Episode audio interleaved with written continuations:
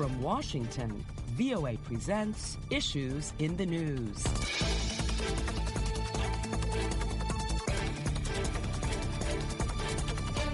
Hello and welcome to Issues in the News. I'm Kim Lewis, and joining me on the panel this week are Cindy Saine, VOA Senior Diplomatic Correspondent, and Chris Simkins, VOA Senior National Affairs Correspondent. Welcome, Cindy and Chris. Thank you. Thank you, Kim. Good to be with you.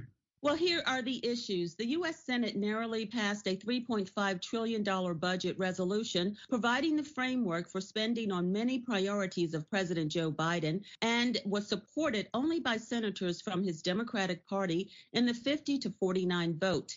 Earlier in the week, the Senate, in a rare bipartisan vote of approval, adopted a $1 trillion infrastructure plan to fix the country's deteriorating roads and bridges and expand broadband internet service. New York Governor Andrew Cuomo resigned from office after an investigative report released by State Attorney General Letitia James found he sexually harassed 11 women, including some who worked in his office and violated state and federal laws. Cuomo denies the allegations, saying they are politically motivated. Taliban insurgents tightened their grip on captured Afghan territory, now controlling 65% of the country. As President Biden urged the nation's leaders to fight for their homeland, Biden said he does not regret his decision to withdraw, noting that Washington has spent more than $1 trillion over 20 years and lost thousands of troops. He said the United States continues to provide significant air support, food, equipment, and salaries to Afghan forces.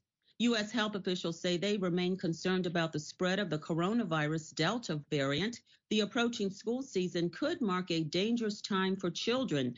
A new UN report on climate change warns that efforts to limit global warming to close to 1.5 degrees Celsius quote, will be beyond reach, unquote, in the next two decades without immediate, rapid, and large scale reductions in greenhouse gas emissions. Environmentalists outline the role companies, countries, and individuals can play in stemming the crisis. Well, those are the issues, and let's get started. Cindy, I'll start with you. The Senate voted to advance the massive $1.2 trillion bipartisan infrastructure package, as well as approve their $3.5 trillion budget resolution in hopes of paving the way for a huge economic package. It now goes to the House for approval. So, what are Republicans and moderate Democrats saying about this type of spending? Well, first of all, Kim, many observers, including myself, were surprised that the first bill, the bipartisan infrastructure bill to the tune of $1.2 trillion, that it did get passed. And many thought when President Joe Biden kept insisting that he wanted to reach out to Republicans, that the nation is facing really very huge problems and that they can only be tackled with a united front of Democrats and Republicans working together. And him saying it, you know, he's had been in the Senate for decades and that he was used to carving out and hammering out compromises with Republicans. And many thought that in this day and age, when with this hyper partisan environment, that that was just naive. And so I think, first of all, this is politically speaking being seen as a, a big victory for President Biden. But now, as you said, it's sort of down to work, especially for Democrats with some progressives now wanting the new budget reconciliation bill to focus a lot more on tackling climate change and helping families. And whereas Republicans, they agreed to more to physical infrastructure, roads, bridges, that sort of thing, which is very popular among most Americans. So uh, it's a victory, but not too much to celebrate yet. And President Biden said that we proved that democracy can still work, with maybe can being the operative word there. Yes, and Chris, Senator Joe Manchin, a moderate Democrat of West Virginia, he voted for the infrastructure package, but said he had serious concerns about the consequences on American families if Congress decides to spend another $3.5 trillion. So, in just looking at this and looking at the fact that it's trillions of dollars, how can Americans pay for this? And many that I have heard from say they can't even wrap their brains around the amount of money. Well, I think that's the big controversy here and something that's obviously going to have to be worked out. But observers believe this package will ultimately be trimmed down. And there's going to need to be a lot of work done and negotiations had between the White House and some of the moderate senators like Senator Manchin and Senator Sinema from Arizona, who are really concerned about the price tag. We've heard it from the Senate Minority Leader McConnell, who sees this as the possibility of one of the biggest tax increases in U.S. history. So at the end of the day, they're going to have to work out how to pay for it, and then we'll see where it goes. But right now, there's a lot ahead before this bill is ultimately passed, if it is in the in its present form. Yes, and we will continue to follow this as neither bill will get to President Biden's desk for weeks or even months. Well, on now to New York, where New York Governor Andrew Cuomo announced he will resign amid the growing fallout from sexual harassment allegations and an investigative report. Cindy, in his resignation speech, he did some victim blaming, saying he was unaware the lines were redrawn. Critics are saying this implies that perhaps maybe the rules that apply to everyone else do not apply to him. Right, Kim. Well, I think you singled out what I also thought was the standout line from his speech, saying, you know, in my mind, I've never crossed the line with anyone, but I didn't realize the extent to which the line had been redrawn. He said there are generational and cultural shifts. And this happens as he embraced and championed the Me Too movement that, that, women should not have to tolerate sexual harassment and, and even worse in their places of work. But as we're finding out now with this report, it was going on and he was misusing his power for that. He also addressed his daughters directly in the uh, speech saying, Your dad made mistakes. But he apologized and learned from them, and that's what life is all about. So I heard some of the victims of his harassment react, and they did not feel like he was actually taking responsibility. And they felt like he has not really learned or did not really offer an authentic apology. So I think he kind of used what some are calling the dinosaur defense saying, well, he comes from a different time and a different age, and now the boundaries have been redrawn. But there again, he was at the forefront of calling out others and he actually helped to get some things passed. For me personally, it's hard to square that contradiction. Yes, that is so true. And Chris, looking ahead, what is the next step? Some are saying that Cuomo should still be impeached. Do you see this happening and will formal charges be filed against him for his actions? Well, since he said he was resigning, it hasn't ended the talk for impeachment up at the state capitol of New York, Albany. And I think there is a lot of question marks remaining in what's going to happen to him. There has been a criminal complaint of sexual misconduct filed at the Albany County Sheriff's Office by one of his accusers. That's going to be investigated. He may be brought in, could be charged, could be found guilty if it comes back that way of a misdemeanor. But the other thing that's going on, if they decide to go ahead with the impeachment hearings among lawmakers in Albany, New York, the governor uh, could be facing the possibility, if he's impeached, and one of the penalties would be that he would not be allowed to run for public office in the state ever again. And there's been talk that he resigned now, thinking that he might make another run at the governorship. But but nonetheless, it's just a very shocking and quick downfall to a political dynasty, really. His father was governor, three term governor of New York in the 80s and early 90s, and didn't get a fourth term. Governor Cuomo now wanted that fourth term, but was incredibly popular and as a three term governor. But as the personal matters became more clear what uh, was going on, it was just too hard for him to, to stay in office.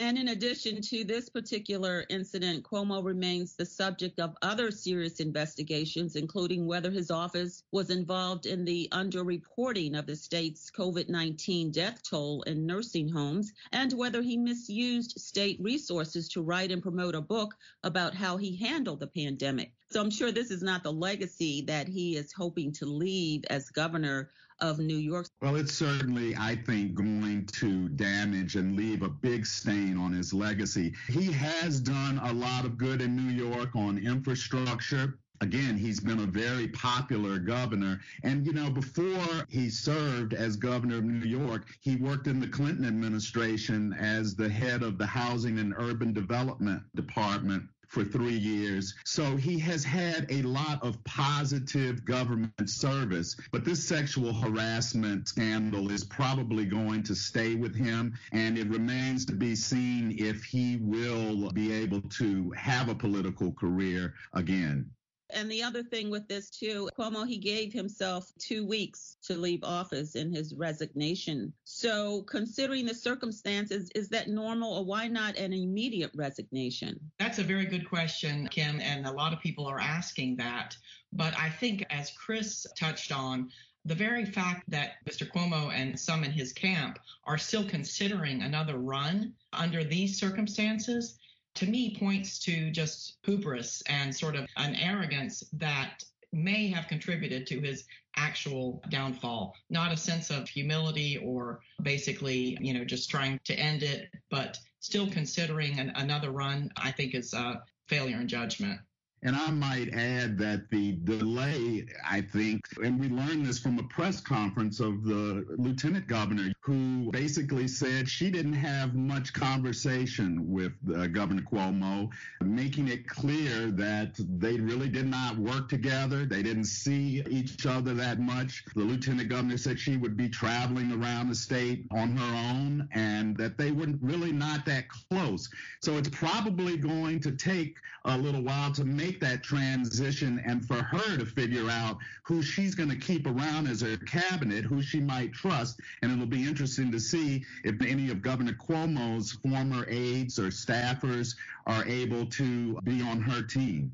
Those are some really good points that you all brought out. So we will continue to follow developments. And on now to Afghanistan, where the Taliban continues to seize provincial capitals. Cindy, the Biden administration says it is up to Afghan forces to defend their country. So, where do the peace talks stand between the Taliban and the Afghan government? Well, almost by the hour, Kim, we're having dramatic developments in Afghanistan. The security situation is getting worse. I'm now hearing that the Taliban has captured the central prison in Kandahar and has freed some 3,000 prisoners, getting more fighters for their side. And millions of people in Afghanistan are living in fear that they're going to be killed, that their homes are going to be destroyed. And U.S. officials have really come under fire for not doing more, with some observers saying, okay, we understand that President Biden made the tough call after 20 years to pull U.S. troops out.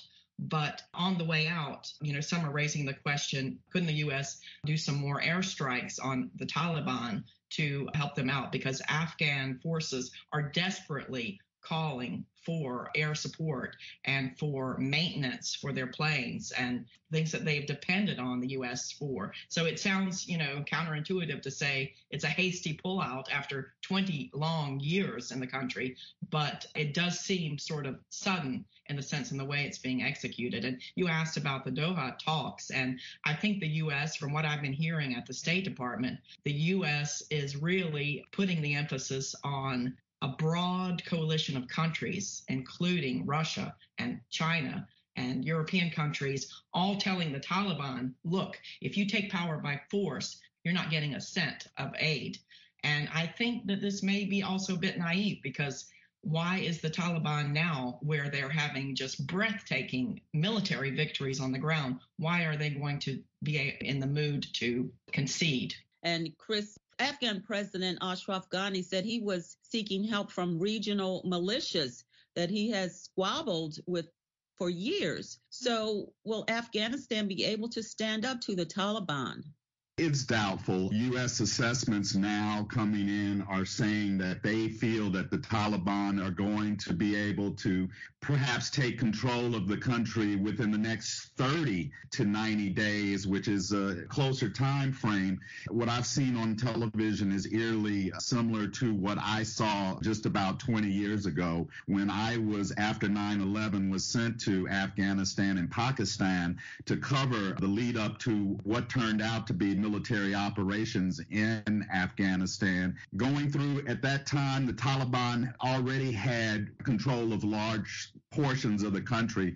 And when we traveled from Quetta in Pakistan to Kandahar in Afghanistan, we went through several checkpoints that were operated by the Taliban. We saw some of the things that the Taliban was doing in terms of making people adhere to strict norms of like women wearing burqas, women being denied schooling opportunities. So this brings back some pretty bad memories for me seeing that we spent 20 years trying to push the Taliban out and now they have made a, a stunning resurgence almost to the point where they were 20 years ago. Yes, and you brought up that human rights aspect of it. Even the UN Human Rights Chief, Michelle Bachelet, said reports of violations that could amount to war crimes and crimes against humanity were emerging. So, looking at this, where does the international community stand? Will they be able to intervene? Well, I think that they are going to need to intervene because we could see the possibility of a big humanitarian crisis, a big refugee crisis, and the Afghan people are kind of stuck in the middle. I mean, the UN has said that more than a thousand civilians have been killed in Afghanistan just in the past month. So I think the international community is going to have to be stern with the Taliban and say you will get no international recognition if if you continue to carry out these alleged human rights violations and killing of innocent people in the country. Cindy, as we wrap up this segment, did you want to add anything? As Chris said, I had the opportunity to listened to some Afghan members of parliament recently, and especially some women members were just saying that, just describing in graphic detail the Taliban basically going in and chopping off people's limbs. And she said it's just slaughter targeting children.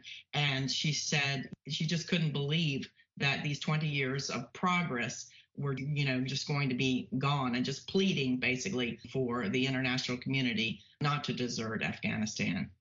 Yes, and it's time now for a quick break. And when we come back, combating the rise of Delta variant cases and the risk for school children. Issues in the News is coming to you from the Voice of America in Washington. If you would like to download the program, it's free on iTunes. Just click on the iTunes tab on our website at voanews.com. While you're there, check out our other programs, Press Conference USA and Encounter. Also visit us on Facebook and leave a comment or two. Then like us at Current Affairs with Carol Castiel. Now back to our panel via Skype. Cindy Saine, VOA Senior Diplomatic Correspondent, and Chris Simkins, VOA Senior National Affairs Correspondent. Well, Cindy, the CDC's updated guidelines urge the continued use of face coverings in most indoor settings and in crowded outdoor areas due to the COVID 19 Delta variant surge. Well, this has created debate among school officials, city officials, and even governors. For instance, in Florida, school officials and even President Biden are in a standoff with Governor Ron DeSantis over mask requirements as school season approaches. Can the president intervene to defy the governor's ban on mask mandates in schools? I don't think so, Kim. And it feels a little bit like deja vu that we've experienced all of this before. The serious health threat this deadly virus being politicized and being sort of, you know, going into a, a cultural war of sorts. But the fact is that it is a dangerous time for American children and children around the world as they go back to school, since in the U.S., children under 12 still can't get vaccinated. And Florida has some of the highest rates of hospitalization. And so it, it is a very, very dangerous time. And some are still arguing about the mask issue when it's actually proven that they, you know, slow the spread of the virus and can save lives. Chris, Republicans and some industry groups are signaling they would oppose any effort from the Biden administration to use the threat of withholding federal funds to push some employers, like nursing homes and health facilities, to mandate COVID vaccines. What do you think about this power of the purse to get more people vaccinated? Well, I think the Republicans are going to probably have to rethink some of their strategy in opposition to some of these measures that I think are really going to have to be strongly considered and the Biden administration uh, try to push forward with them despite the opposition. There's clearly some serious things going on in the country now, especially with the strain that the coronavirus is having on our healthcare system. 10,000 coronavirus patients patients were admitted to hospitals in Texas just during the week. And uh, here in Washington, D.C., intensive care beds at hospitals are at 80% capacity. And this area right here where I live is now considered a high, substantially high transmission area, as are other states throughout the South like Texas, Florida, and Louisiana. There's a shortage of intensive care unit nurses at these facilities facilities. Hospitals are having to build out uh, temporary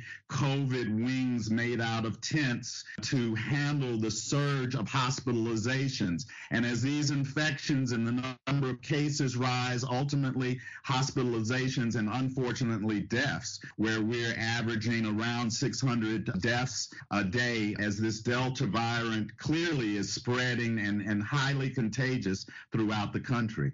Yes, and as Cindy pointed out, it just seems like deja vu. Like this is something that we've all been through before, and now we are going through it again with the Delta variant. Exactly. And I think that you just need some kind of medical care. You know, a lot of places, especially in Texas, the governor has ordered elective surgeries to stop again. Some of the same actions that we had to take early on in the pandemic when our healthcare situation was overstretched. So we have a lot of tough times ahead of us, Kim, I think. The only good news in this is that probably because things are getting so bad again, that some people who had been reluctant to get the vaccine are now getting it. The national vaccination rate is finally up again to the same level in June, about 500,000 new vaccinations per day. So there will be a little bit of lag time, but hopefully that will help. And I might add, I think that there will be more vaccination mandates by companies and government in an effort to get more people in this country vaccinated, because that's the only way right now researchers and scientists, doctors say we're going to beat back uh, the virus. Just a few minutes remaining. I'd like to get your comments on the new report from the Intergovernmental Panel on Climate Change. It says we are on course to exceed the 1.5 degrees Celsius of warming described in its report, and that everyone needs to act to reduce global warming. I think it's going to be a slow go. You've got to get government behind it. You've got to get other companies. One example are automakers. There have been several American automakers that have now rolled off their new models coming up for electric vehicles. And this push to go from gas powered and diesel powered vehicles to electric vehicles is probably going to take another 10 years to really, for all the automakers to get on board with it.